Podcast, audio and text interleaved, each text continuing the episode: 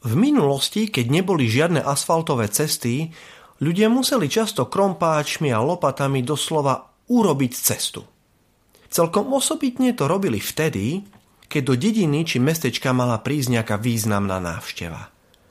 O tom, aké bolo niekedy namáhavé cestovať, sa presvedčili začiatkom 20. storočia aj dvaja americkí dobrodruhovia, Crocker a Jackson. V roku 1903 uskutočnili automobilom prvú cestu naprieč Amerikou z New Yorku do San Francisca autom značky Vermont. Vtedy však ešte bolo veľmi málo spevnených ciest, skoro žiadne. Neexistovali smerovníky ani značky.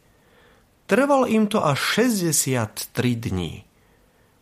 Do svojho denníka na záver napísali Toto nemá zmysel, kým nebudú poriadne cesty. Tak sme aj my, v tejto predvianočnej dobe, ale vlastne celý náš život pozvaný začať pracovať na ceste, byť cestármi.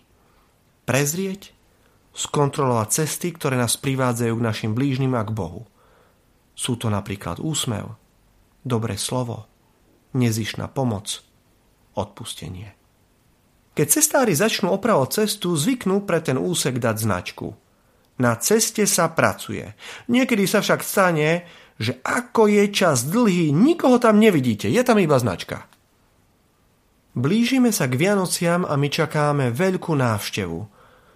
V skutočnosti celý náš život je približovaním sa k Bohu a Boh sa približuje k nám. Je to najväčšia návšteva v ľudských dejinách. Je to najväčšia návšteva v dejinách každého jedného z nás. Všetky naše vonkajšie prípravy ale na sviatky nemajú žiaden zmysel, kým nebude cesta pripravená v našom srdci.